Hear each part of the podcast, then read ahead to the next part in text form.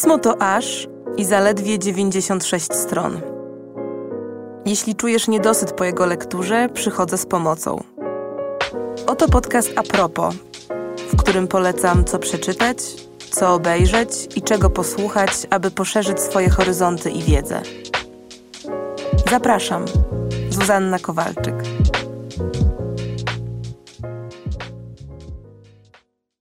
Bardzo mi miło, że słyszymy się znowu w podcaście a propos. Tym razem w odcinku, który swoją premierę ma w ważny dzień Międzynarodowy Dzień Pamięci o ofiarach Holokaustu. I trochę honorując to święto, a trochę w ogóle honorując ten temat w jeszcze szerszej perspektywie, miło mi zaprosić Was na odcinek a propos kultury żydowskiej. Sponsorem tego odcinka jest Żydowski Instytut Historyczny, czyli organizacja, która zajmuje się upowszechnianiem wiedzy na temat dziedzictwa tysiącletniej obecności Żydów na ziemiach polskich. A jednym ze sposobów tego upowszechniania przez Instytut wiedzy na ten temat jest innymi wydawanie ciekawej literatury. I przykładem takiej literatury jest choćby książka Piotra Kędziorka Filozofia wobec zagłady, koncepcje teorii krytycznej Martina Heideggera i poststrukturalizmu. Zdradzę jedynie, że na okładce znajduje się jedna z prac Władysława Strzemińskiego z cyklu Moim przyjaciołom Żydom, którą to serię ogromnie lubię i cenię, więc jeśli nie znacie, to samą serię bardzo Wam polecam. I książkę również, choć z pewnością jest to akurat pozycja dla szczególnie obeznanych z filozofią i krytyką kultury, czyli dla tych, których nie wystraszą takie nazwiska jak Derrida, Heidegger czy Lyotard. Oczywiście nazwiska wybitne, ale umówmy się, tworzące teksty i koncepcje raczej niełatwe w odbiorze. Innym przykładem książki wydanej przez Żydowski Instytut Historyczny jest choćby praca Ewy Koźmińskiej-Frejlak Po zagładzie praktyki asymilacyjne ocalałych jako strategie zadomawiania się w Polsce. Bardzo wyczerpująca i pogłębiona praca badawcza. Jeszcze innym przykładem jest choćby książka Lorenza Douglasa Pamięć sądu, która opowiada przede wszystkim o procesach norymberskich dużo ciekawych pozycji i wiedzy. A ja oczywiście od tego kontekstu zagłady będę się dziś wielokrotnie odbijać, ale nie chciałabym, żeby odcinek ten był poświęcony wyłącznie, ani nawet głównie Holokaustowi. Raczej postaram się spojrzeć na kulturę żydowską w możliwie szerokiej perspektywie, bo trochę mam poczucie, że takiej perspektywy nieco brakuje. A naturalnie ta perspektywa nie zaistnieje bez wątku zakładowego, ale z pewnością kultura żydowska jest tak przebogata i przeróżnorodna, jeszcze zwłaszcza w splecieniu z kulturą polską, że można tę kulturę opowiadać od bardzo różnych stron. Więc zacznę trochę lżej, czyli od dzieł, od tekstów, wątków, które pozwolą w ogóle choć trochę zanurzyć się, zwizualizować sobie o czym mowa, gdy mowa o kulturze żydowskiej choć trochę tę kulturę lepiej poznać i poczuć, jeśli nie macie w tym zakresie szczególnej wiedzy lub doświadczeń. I pierwszą taką rzeczą jest z pewnością zbiór opowiadań hasyckich i ludowych autorstwa Ihoka Lejba Pereca, czyli takiego absolutnego klasyka literatury żydowskiej, który swoimi krótkimi tekstami, przypowieściami, opowiadaniami odmalowuje czy też pokazuje ten niezwykle różnorodny krajobraz kultury i religii żydowskiej, głównie w kontekście takiego codziennego życia i doświadczenia, głównie też polskich Żydów, a właściwie dokładniej dawnej społeczności polskich Żydów, choć nie tylko. Są to opowiadania bardzo różne w formie, naprawdę fascynujące, bo ten świat żydowskiej kultury jest niezwykle bogaty, ciekawy, złożony, no miejscami obarczony licznymi wyzwaniami. A Perec po tym świecie naprawdę dobrze, miejscami wręcz poetycko oprowadza. Więc jeśli chcecie poczuć taką magię tego trochę mniej znanego wycinka kultury, również polskiej, to bardzo Wam ten zbiór polecam. Zwłaszcza, że jest dostępny w sieci za darmo w ramach absolutnie wspaniałej inicjatywy Wolne Lektury. Wystarczy wejść na tę stronę i pobrać ten zbiór albo w formie PDF-a, albo w wersji na czytniki. Więc dostępność spora. I z całą pewnością część tych opowiadań będzie też ciekawa dla dzieci, dla których świetne inicjatywy w tym temacie zapewnia też regularnie Muzeum Historii Żydów Polskich Polin. Jest tam poza tą główną przestrzenią wystawienniczą stworzona też taka specjalna przestrzeń, przestrzeń nazwana u Króla Maciusia, która jest miejscem, powiedzmy, dla rodzinnej edukacji, taką przestrzenią przygotowaną z myślą o odkrywaniu przez dzieci tej żydowskiej kultury, tradycji i historii. Polin też zapewnia w tym zakresie różne materiały edukacyjne i ja na przykład trafiłam niedawno na kartę edukacyjną zatytułowaną Kultura żydowska, święta i tradycje, która muszę przyznać, że wygląda trochę jak po prostu pięknie wydana książka dla dzieci, którą znowu można znaleźć i pobrać za darmo ze strony internetowej Polinu, a przy okazji jest no absolutnie wspaniałym materiałem dydaktycznym i super wciągającym, myślę, dzieci w ten temat i w ten świat. Można też oczywiście wybrać się wraz z dziećmi na warsztaty do muzeum. No bo o tym, że warto zobaczyć samo muzeum, czyli samą stałą wystawę Polinu, to chyba wspominać nie muszę. No jest to z pewnością jedno z najlepszych polskich muzeów. I to z pewnością nie tylko przeze mnie traktowane jako taka pozycja obowiązkowa, ale jeśli ktoś z Was jeszcze w Polinie nie był, to koniecznie nadróbcie. Ta wystawa jest tak um, wielofunkcyjna, tak świetnie scenograficznie ułożona, tak wciągająca, tak pogłębiona, a jednocześnie mam poczucie też przystępna, że nie mam wątpliwości, że każdy znajdzie na niej coś ciekawego i każdego jakoś ta wystawa wciągnie. A do tego po prostu Polin robi bardzo ważną i bardzo potrzebną pracę, więc warto Polin śledzić i wspierać.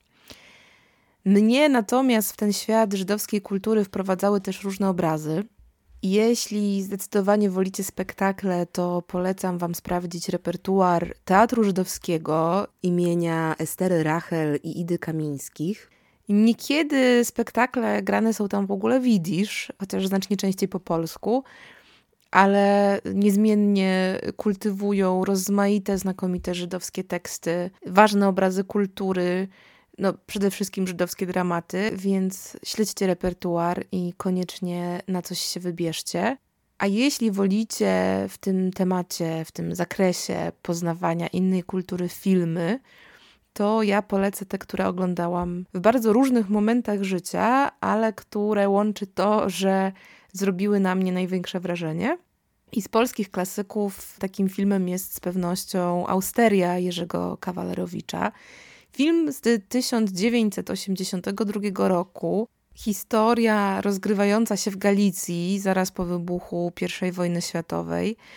Ekranizacja zresztą powieści, powieści Juliana Strejkowskiego. Film, no niezmiennie powiem, że bardzo poruszający i bardzo mocny, ale chyba w ogóle ciężko mówić o kinie, które jakoś relacje kultury żydowskiej i polskiej obrazuje i omawia w kontekście wojennym no, w inny sposób niż w taki, że jest to obraz poruszający. Film ten natomiast naprawdę tak bardzo pięknie wprowadza w ten świat żydowskiej kultury i religii wprowadza też ten świat no, w dość szczególnym momencie historycznym, bo na tle de facto rozpadu dotychczasowego świata, pokazując też te relacje mniejszości z polską społecznością. Film trudny, ale ważny i myślę, że każdemu polecam seans. Natomiast innym filmem od innej strony, który zapadł mi w pamięć, jest film Haima Tabakmana. To jest film, który nosi tytuł Oczy szeroko otwarte. Film o ortodoksyjnej kulturze żydowskiej i tym, jakie z tej ortodoksji wynikają różne trudne wyzwania moralne. Film, który znowu również ciekawie odrysowuje tę rzeczywistość, tę codzienność, w tym przypadku ortodoksyjnego judaizmu i związanej z tym kultury, ale który też ten judaizm zderza z wyzwaniem miłości, która rodzi się pomiędzy dwoma mężczyznami. Nie uważam, że jest to film wybitny, ale jest to film, który ze mną został. I myślę, że jest on wartościowy nie tylko od tej strony ciekawego sproblematyzowania bardziej współczesnych problemów, czy też bardziej współcześnie obecnych problemów, z bardziej tradycyjnym spojrzeniem na kulturę i świat, z właśnie takim dobrym wprowadzeniem w kulturę w tym przypadku bardziej współczesną, Żydów, mniejszości żydowskich, Żydów mieszkających w Izraelu i nie tylko. Moim ulubionym filmem natomiast, który w tę żydowską ortodoksję jakoś wprowadza i ciekawie ją problematyzuje, jest film Vivien chce się rozwieść w reżyserii Rodzeństwa Ronit Elkabec i Szlomiego Elkabec. Film, który widziałam albo przedpremierowo na jakimś festiwalu, albo premierowo. W każdym razie widziałam go wtedy, gdy wchodził do kin w Polsce. A jak teraz sprawdziłam, było to w roku 2015, a ja do dziś dnia go dość dobrze pamiętam, więc jest to chyba dość wymowna recenzja. Film, który, jak tytuł wskazuje, opowiada historię Vivien, czyli kobiety, która walczy o rozwód ze swoim mężem, z którym od lat jest w separacji, a który mimo tej separacji rozwodu odmawia i w związku z tym Vivien musi stoczyć taką bardzo nierówną batalię nierówną oczywiście z racji bycia kobietą w ortodoksyjnym świecie, batalię z sądem rabinackim, w której właśnie jako kobieta w jakimś sensie zostaje pozbawiona takiej podstawowej ludzkiej godności, której zderza się z bardzo skostniałym spojrzeniem na role społeczne i rodzinne. Myślę, że już z tego opisu łatwo wywnioskować, że jest to film niełatwy i też dość krytyczny względem izraelskiego społeczeństwa i kultury ale jest to film ważny, myślę, że też film dobry i jeżeli go nie widzieliście, to bardzo Wam polecam nadrobić tę zaległość. A skoro już tak delikatnie zahaczyłam o sam Izrael, to już się tego wątku konsekwentnie uczepię, bo jest to oczywiście temat bardzo zawiły, politycznie i historycznie niełatwy, który cały czas determinuje sytuację w regionie. I w tym kontekście chciałabym Wam polecić dwie książki, dwa reportaże, które naprawdę z niezwykle dogłębny i taki wrażliwy sposób w tę historię i tożsamość Izraela wnikają. Obie te książki tak naprawdę starają się odpowiedzieć na pytanie, z czego Izrael się składa, co się składa na jego tożsamość i czy w związku z tą mozaikowością tej tożsamości w ogóle jest możliwy w tej części świata pokój. Ale co według mnie ciekawe i ważne, książki te robią to z różnych perspektyw czasowych. Więc polecając chronologicznie, po pierwsze, mówię o książce no, jednego z najwybitniejszych izraelskich pisarzy, czyli Amosa Oza, którego zresztą całą twórczość literacką bardzo mocno Wam polecam. Ale w tym kontekście mówię o książce Na ziemi Izraela, którą po polsku wydało niezawodne wydawnictwo czarne a która to książka w oryginale ukazała się po raz pierwszy w 1983 roku. Czyli, co podkreśla zresztą we wstępie do tej książki Paweł Smoleński, było to w czasie, kiedy Izrael był jeszcze nieco innym Izraelem. To znaczy, był Izraelem sprzed dwóch wojen libańskich, Izraelem sprzed powstań palestyńskich, Izraelem sprzed gwałtownej modernizacji no, w skrócie Izraelem nieco innym, bo jeszcze bardzo zanurzonym w takiej fantasmagorycznej, trochę też utopijnej sferze wyobrażeń. Ale co ważne, nie jest to Izrael, czy też opowieść o Izraelu, którą dziś by się czytało z jakimś poczuciem skrajnej anachroniczności. Wręcz przeciwnie, to jest bardzo ciekawa, bardzo taka czuła społecznie i jednocześnie czuć, że osobista, bo Oz dużo w tej książce opiera, czy też odbija od swoich biograficznych doświadczeń. Taka opowieść bardzo uważna, uważna na kulturę, uważna na zmianę, uważna na różne wierzenia, na różnorodną perspektywę bohaterów i bohaterek. Po prostu jest to dobra opowieść o tym dość wyjątkowym kraju, która dla mnie tworzy dość ciekawą ramę do czytania tego kraju dzisiaj. do próby zrozumienia tego, na czym te współczesne zawiłości wokół tego kraju, skąd się one biorą i na czym polegają. Co prawda, sam Oz pisze w przedmowie, że nie jest to reprezentatywny obraz czy typowy przekrój Izraela tych czasów. No ale zaraz potem dodaje, że, że on w ogóle nie wierzy w takie reprezentatywne obrazy czy typowe przekroje. Więc daje nam opowieść y, z jednej strony wyrywkową, ale też jednocześnie w jakimś sensie uniwersalną, bo jest to po prostu też opowieść o próbie pogodzenia różnych racji, różnych światopoglądów, różnych kultur, różnych wartości.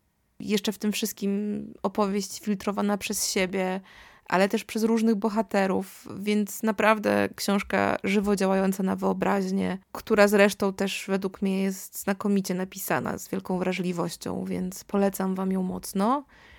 A myśląc o czymś jednocześnie bardziej współczesnym, co mogłabym Wam w tym kontekście polecić, Oczywiście nie mogłam nie wspomnieć o choć jednym reportażu wspomnianego już zresztą Pawła Smoleńskiego, który tych reportaży o Izraelu napisał naprawdę wiele, więc stanęłam przed dość trudnym wyborem, jeśli chcieć polecić jedną konkretną książkę. I pomyślałam, że polecę Wam w takim razie książkę Izrael już nie frunie, bo jest to książka, na którą składa się ponad 20 reportaży Smoleńskiego o Izraelu.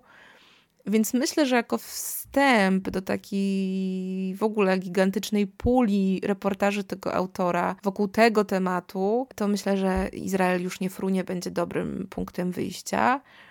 Zwłaszcza, że jest to książka przekrojowa, też bardzo obrazowa, pokazująca różne perspektywy, różnych bohaterów i bohaterki, różne racje, różne wyzwania obecne w tym kraju, ale też taki niepowtarzalny klimat i aurę tego kraju. Mówiąc o wyzwaniach, też pokazuje, jak te zaostrzające się z czasem konflikty na te wyzwania wpłynęły, jak je w wielu aspektach zaostrzyły Natomiast co istotne, nie mam poczucia, że książka ta jest jakoś bardzo silnie idolizująca, jeśli w ogóle takie słowo istnieje. To znaczy, nie mam poczucia, że jakoś mocno opowiada się za jedną ideologiczną racją, że nie popada w jakąś taką jedną konkretną narrację. Raczej mam poczucie, że Smoleński daje wybrzmieć różnym głosom, takim też głosom oddolnym, codziennym, przez to też mam wrażenie dość szczerym, realnie odrysowującym jakiś taki nastrój społeczny.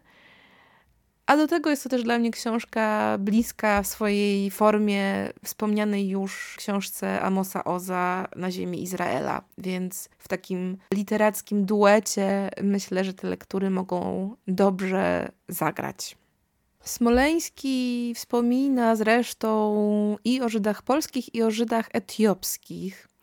I nie bez powodu wspominam teraz o nich, bo o jednym i drugim wątku publikowaliśmy nieraz ważne treści w piśmie.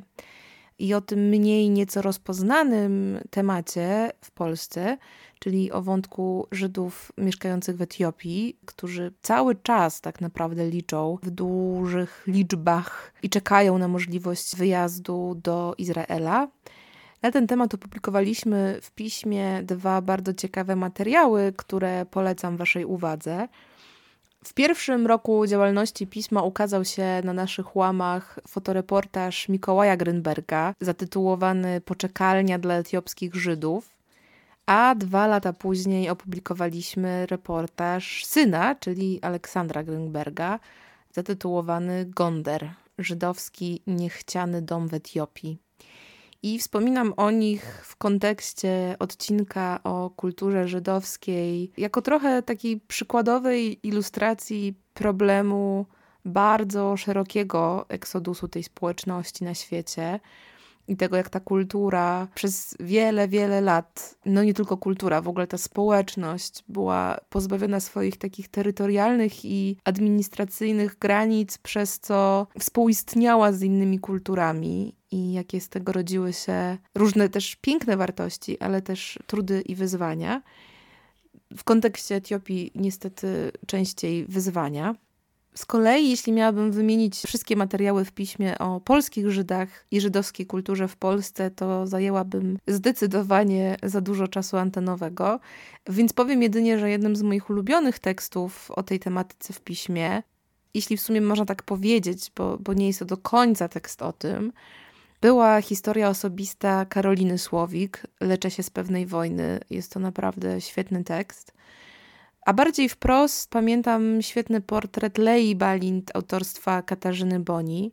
Na marginesie, jeśli nie macie dostępu do tych materiałów, do tych i innych, to bez zmian bardzo mocno zachęcam Was do subskrypcji pisma, bo to najlepszy sposób, żeby nie tylko czytać dobre rzeczy, ale też wspierać naszą działalność i niezależne dziennikarstwo w ogóle.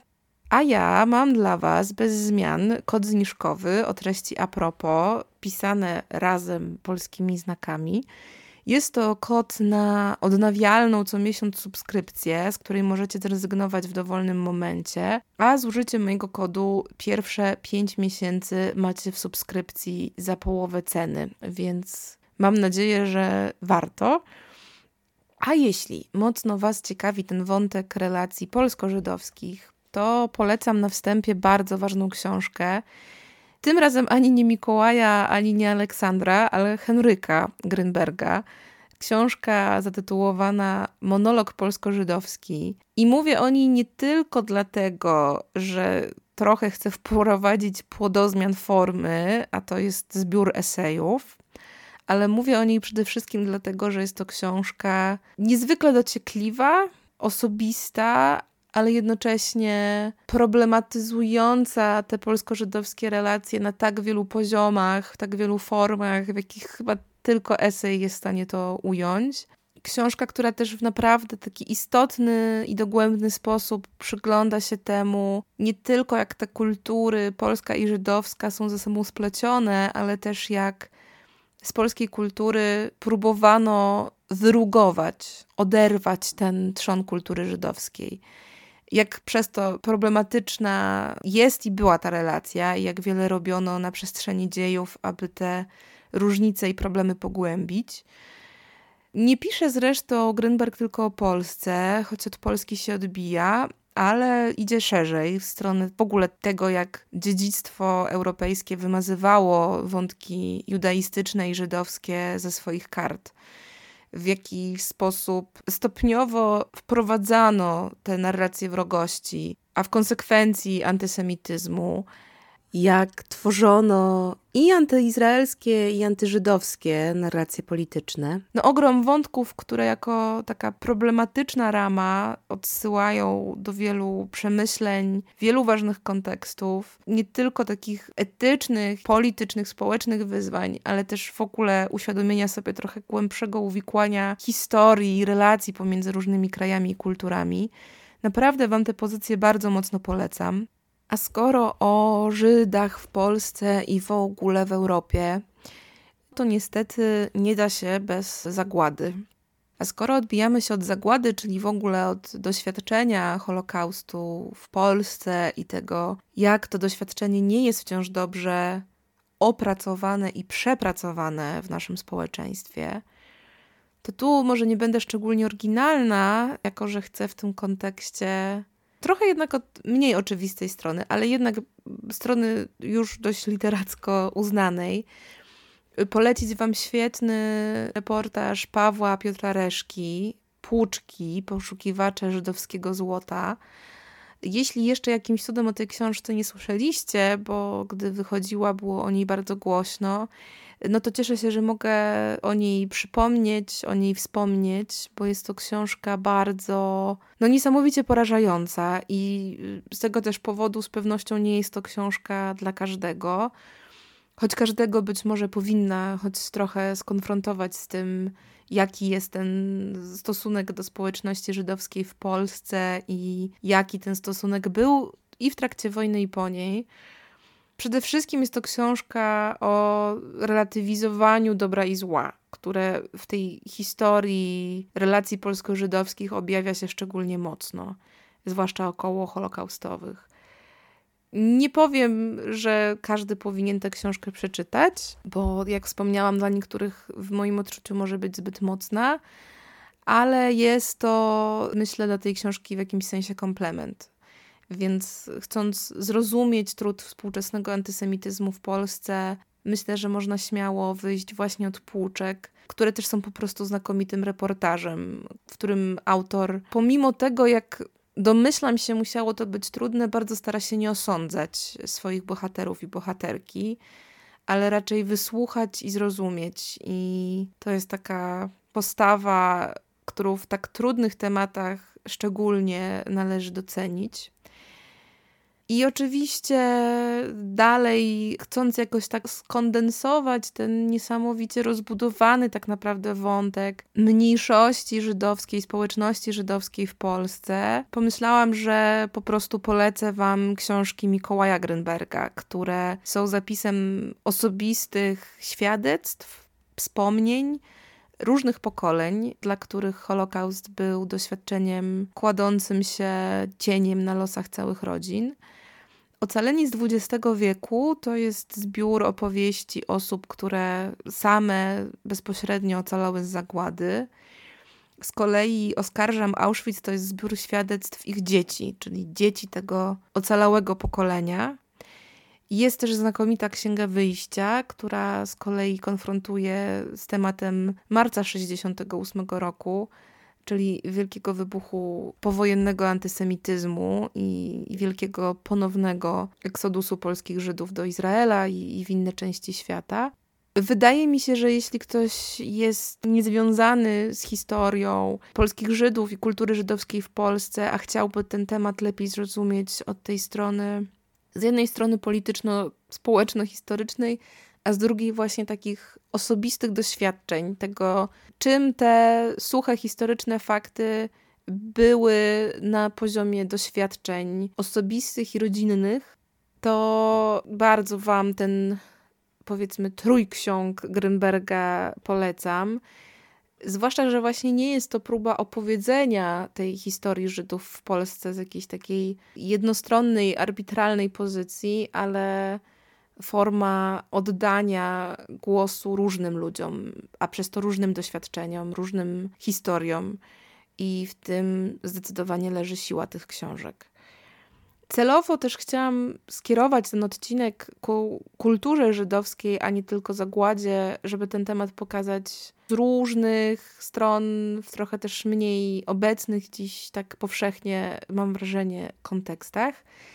I dla mnie takim nieco odmiennym kontekstem jest też z pewnością literatura tworzona widzisz, a następnie tłumaczona, tak żebyśmy my, ci, którzy Idisz nie znają, też mogli ją poznawać i doceniać.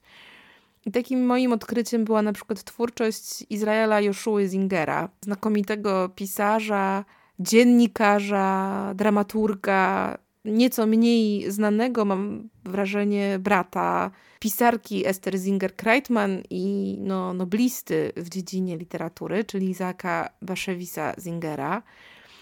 Ale że właśnie mam wrażenie, że twórczość Izaaka Baszewisa z dużym prawdopodobieństwem znacie, a przynajmniej kojarzycie, to pomyślałam, że wspomnę tu o dwóch książkach Izraela Joshuły Zingera, które doczekały się bardzo pięknego wydania po polsku. Są to Towarzysz Nachman, to jest powieść o uwikłaniu w historię, o losach rodziny versus losach jednostki, o wyrzeczeniu się swojej kultury i swojej tożsamości z wiary w komunizm jako coś lepszego, nowego, obiecującego lepszą przyszłość. O tym, jak właśnie takie idealistyczne narracje wystawiały nierzadko na różne pułapki. No i też powieść, która bardzo uważnie opowiada to życie społeczności żydowskiej przed wojną i mam poczucie, że jeśli szukać takich ciągających opisów tego, czym ta żydowska kultura jest, to towarzysz Nachman nada się w tym celu doskonale. Podobnie jak na Obcej Ziemi, to jest książka tego samego autora, ale zbiór opowiadań.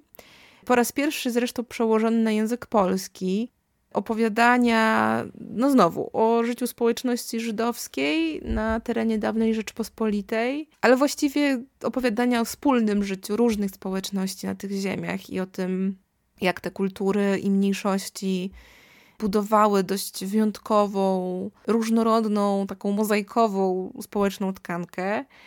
Są to też opowiadania zadziwiająco różne, więc mam takie poczucie, że nie sposób się przy nich nudzić, bo każdy z nich nie tylko jest, co oczywiste, inną historią, ale jest też nieco inną perspektywą, inną formą narracji, pisane trochę innym stylem, więc mam poczucie, że oprócz tego, że jest to opowieść o ciekawej, kulturowej mozaice, to sama ta książka w sobie jest też ciekawą literacką mozaiką. A jeśli szczególnie ciekawi Was ten wątek samego klanu Zingerów, to koniecznie sprawdźcie też książkę Maurisa Kara. To jest syn Esther Zinger-Kreitman, który napisał książkę pod tytułem Zingerowie Kolejne Wygnanie. To jest taka dość oryginalna, beletryzowana biografia, głównie Esther Kreitman, ale właściwie całego klanu Zingerów, jako po prostu wybitnych twórców literatury i kultury żydowskiej. Świetnie napisana, ciekawie odwzorowująca tę rzeczywistość, najpierw przedwojenną, później międzywojenną, częściowo też powojenną, społeczności żydowskich w bardzo różnych częściach świata i tego, jak kategoria wygnania składa się na tożsamość tej społeczności w wielu wymiarach. Więc oczywiście z racji charakteru tej rzeczywistości, powiedzmy, jest to opowieść niełatwa, ale naprawdę warta polecenia. I pomyślałam, że zakończę też biograficznym wątkiem, choć biografią trochę nieoczywistą, bo biografią miasta. Właśnie wydawaną przez wydawnictwo Znak, czyli książką Jerozolima Biografia. To jest książka Simona Sebaga Montefiore. Naprawdę monumentalna, bo licząca w druku ponad 700 stron, która opowiada historię Jerozolimy. No a skoro Jerozolimy, to tak naprawdę jest to historia nie tylko zmian granic państw, ale też styku kultur, różnych społeczności, historii wielkich religii, które w tym mieście się spotykały. No w skrócie historię miasta na takim cywilizacyjnym styku, w którym odbija się masa treści niezbędnych do zrozumienia historii tego miejsca i do zrozumienia kultury żydowskiej, a ostatecznie w ogóle historii tego regionu, ale też rozmaitych globalnych zależności, które z tego się wzięły. Bo w jakimś sensie przez pryzmat opowieści o tym jednym miejscu można, co ta książka de facto robi, opowiedzieć też historię wielu innych miejsc. I to czyni tę książkę tak ciekawą i myślę, że jako takie domknięcie tego wątku zrozumienia, czym kultura żydowska jest i dlaczego jest tak barwna i ciekawa, to książka Montefiora może być dobrym domknięciem i poleceniem na koniec. Mam nadzieję, że choć trochę Was zachęciłam do wejścia głębiej w ten temat żydowskiej kultury. Bardzo dziękuję za współpracę sponsorowi tego odcinka, czyli Żydowskiemu Instytutowi Historycznemu. Dziękuję oczywiście Wam, którzy dosłuchaliście tego odcinka do końca. Przypominam o kodzie zniżkowym a propos na dostęp online do pisma. I cóż, słyszymy się znów niebawem. Dzięki.